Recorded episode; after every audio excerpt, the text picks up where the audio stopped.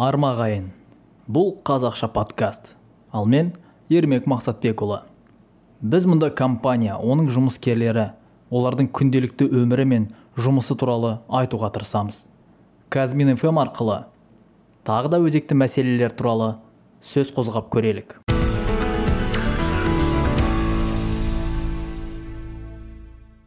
Бүгін қайта құрылғанына бір жыл толған. Ұлылардың мекені абай облысы туралы әңгіме өрбітейік. Дәлірек айтсақ өңірге көрсетілген әлеуметтік көмек жайлы баяндаймыз. Әрине әрбір жоба туралы жіктеп айтуға уақыт жетпес. Сондықтан кейбір ерекше жайттерге тоқталайық.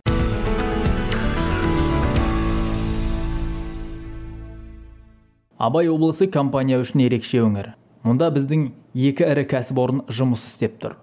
Бұл жескенттегі орлов кеніші мен аягөз ауданына қарасты ақтоғай кеніші. Жескентте кілең жергілікті тұрғындар жұмыс атқарса вахталық әдіспен жұмыс істейтін кәсіпорынның өзінде 600-ден астам жергілікті тұрғын қызмет етеді. Сондықтан семей маңын алпауыт жалын жайпаған кезде бүкіл ел көмекке келді.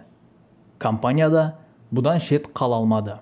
Әрине ешқандай қаражат құрбан болған орманшылардың туған туыстарын жұбата алмас. Дегенмен казминералс зардап шеккендерге материалдық көмек беруге және тілсіз жау келтірген залалдың салдарын жоюға 135 миллион теңге бөлді.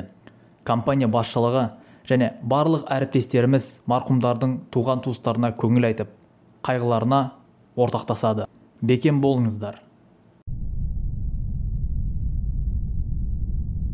Әлеуметтік көмек деп жатырмыз ғой.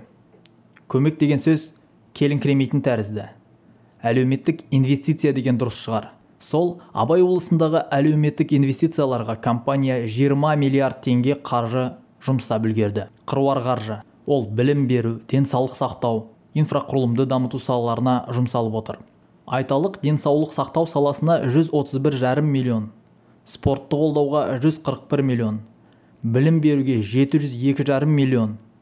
Инфрақұрылымды дамытуға 145 жарым миллион. Ал қайырымдылық қорларына зардап шеккендерге аз қамтылған отбасыларға түрлі көмек көрсетуге 19 жарым миллиард теңге қаржы жұмсалған екен.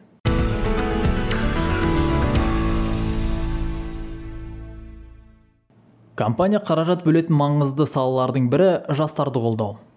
Нақты айтқанда жастардың білім алуына көмек көрсету. Осы салада біз абай облысы оның ішінде нақты аягөз ауданының жастарына ден қоямыз. Грант бөлеміз шәкірт ақыларын төлейміз. Мақсатымыз жергілікті жастарды техникалық мамандықтарға баулу. Осы жайында толығырақ әріптесім казминералс ақтоғайдың оқыту және дамыту бөлімінің бастығы дархан ербасынов айтып береді. Дархан компанияға мұндай шығындар не үшін керек? Біз стратегиялық мақсатты және ұзақ мерзімді саясаты бар компаниямыз. Білім беру гранты сияқты әлеуметтік инвестициялар процестің барлық қатысушыларына өзара тиімділік әкеледі. Ақылды ұйымдар болашақты ойлайтын ата-аналар сияқты жұмыс істейді. Баланы жоғары оқу орнына жіберіп біліміне инвестиция салу арқылы олар болашақта жақсы компанияда жұмыс істейтін жас мамандарды дайындайды. Біздің компания осылай жұмыс істейді. Өзіміздің кадрлық резервімізді кеңейту мақсатында өз өмірін еліміздің тау-кен өнеркәсібімен байланыстырғысы келетін абай өңірінің болашағынан үміт күттіретін белсенді болашағы зор жастарына қолдау көрсетеміз. Жақсы бастама құптарлық іс екен. Жалпы қанша жастар осы мүмкіндікті пайдаланып үлгерді? Жалпы білім беру гранттарын бөлу жобасы 2018 жылы жұмыс істей бастады. Сол уақыттан бері 94 талапкер грантқа ие болды.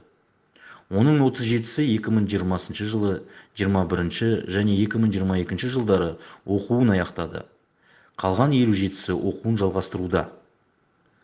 Барлығының білім алуына шәкірт ақысына жатақханада тұруына барлығы 146 миллион теңге жұмсалды.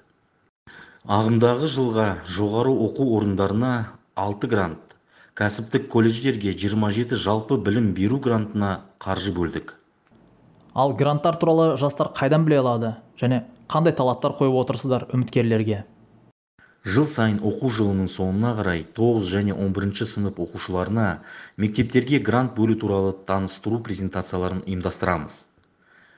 Құжаттарды тапсыру туралы ақпарат жазылған жадынамалар таратамыз. Сонымен қатар біз мектеп оқушыларына біздің ақтоғай кен орнына экскурсия жасап оларға карьерлерімізді оксид және сульфид зауыттарын зертхананы және тұруға арналған лагерлерді көрсетеміз. Грант алу үшін негізгі талаптар.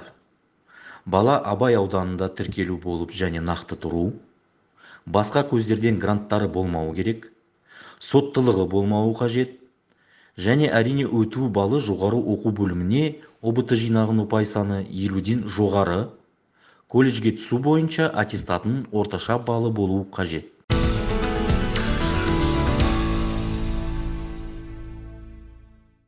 Айтпақшы мектеп түлектерімен қатар оқушыларға да қолдан келгенше көмек көрсетіліп жатыр. Мектептердің колледждердің материалдық техникалық базасы нығайтылып олар интернет желісіне қосылуда. Жақында ақтоғай қопа таңсық ауылдарындағы мектептерде арнайы интернет сыныптары жасақталды. Бұған 90 миллион теңге қаражат жұмсалды. Бұл туралы аудандық білім беру бөлімінің басшысы нұрғали әзімбаевтың пікірін тыңдап көрейік. Уақыт өткен сайын мерзім өткен сайын жаңарып отыру керек қой. Соған байланысты қазір 35 пайыз компьютерлерді жаңартуға тура келеді. Мына бүгінгі бізге осы қазір минералс ақтоғай кентінің жаңағы әкеліп орнатып отырғаны осы жаңа модификациялық кабинеттердің оқушылардың сапалы білім алуына жаңа жағдайда жұмыс істеуіне үлкен қосқан үлесі жаңа өздеріңіз көріп отырсыздар балалардың қуанышына шек жоқ. Әсіресе мынау интерактивті тақталармен жұмыс жасау бірден жаңа интернет желісі арқылы визуалды жаңағы әртүрлі практикалық сабақтарды көрсетуген ерекше қажет етеді. Бұл мұғалім үшін де жақсы бұл бала үшін де жақсы.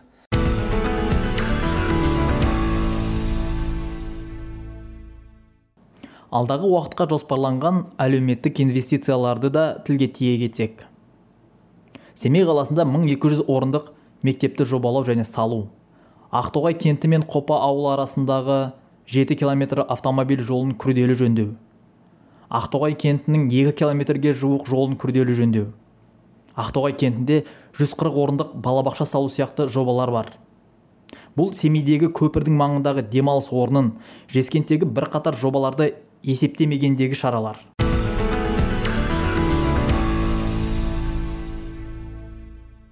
Бір сөзбен айтқанда компания өзінің ел алдындағы жауапкершілігін біледі сезеді дегенмен мына бір жайтты естен шығармайық. Компания жергілікті атқарушы органдардың жалпы мемлекеттің жұмысын орындауға міндетті емес. Бұған дейін айтылған және айтуға уақыт жетпеген шаруалардың бәрі компанияның өзінің жеке ниеті және жергілікті халыққа деген қамқорлығы. Әйтпесе қазақстанның алты өңірінде казминералстың құрамында 14 мыңнан астам жұмыс істейді. Біз тек бір өңір туралы ғана айтып үлгердік. Ал осы 14 мың адамға лайықты еңбекақы төлеуді мемлекетке қосымша құн табыс және пайдалы қазбаларды игеру салықтарын аударуды. Жер қойнауын пайдалану кодексіне сәйкес әрбір жаңа келісім шарттан әлеуметтік аударымдар жасауды және тағысын тағыларды көпшілік ескере бермейді. Оған ақтоғай. Ақтоғай екі көлді салу үшін алған несиелер бойынша төлемдерді де қосып қойыңыз.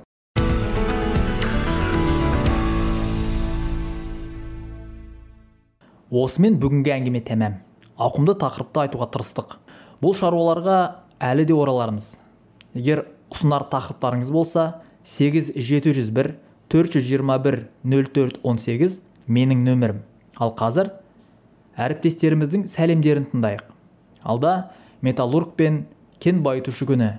Ал одан кейін шахтер күні сияқты ірі мерекелер келе жатыр. Әріптестерімізді құттықтаймын. Қауіпсіздікті естен шығармайық ағайын. Қош сау болыңыздар. Кезек әріптестерімде. Құрметті әріптестер сіздерді кәсіби мерекелеріңіз металлург күнімен құттықтаймын. Тотыққан кендерді байыту фабрикасы атынан құттықтай отырып сіздерге жұмыста табыс жаңа мүмкіндіктер алға қойған мақсаттарыңыздың орындалуын және барлығымыз үшін қауіпсіз ортаны бірге құруды тілеймін. Сіздерге және жақындарыңызға амандық денсаулық және бейбіт аспан тілеймін құрметті кеншілер сіздерді кәсіби мерекелеріңізбен құттықтаймын. Жұмыстарыңызға мол табыс отбасыларыңызға құт береке бақыт тілеймін. Әрқашанда жолдарыңыз ашық болсын. Карьердің өндірістік учаскесінің бастығы нұрлан бакилов. есімім өмірханұлы жаңбырбек. Қазмиралс бозшакөл компаниясында металлургия бөлімінде кіші инженер зерттеуші болып қызмет етемін. Құрметті әріптестер еліміздің дамуында айтулы орын алатын металлургия саласы екені баршамызға мәлім. Біздің қызмет ететін осы саламыздың маңыздылығын айқындай отырып атап өтілетін металлургтер күні баршамызға құтты болсын. Сіздерге болаттай мықты денсаулық темірдей берік күш қуат алтындай жарқын өмір тілеймін. Отбасыларыңыз аман болсын әрқашан кәсіби дамып еңбектеріңіз бағаланып табыстарыңыз арта берсін. Еліміз аман отанымыз тыныш болсын.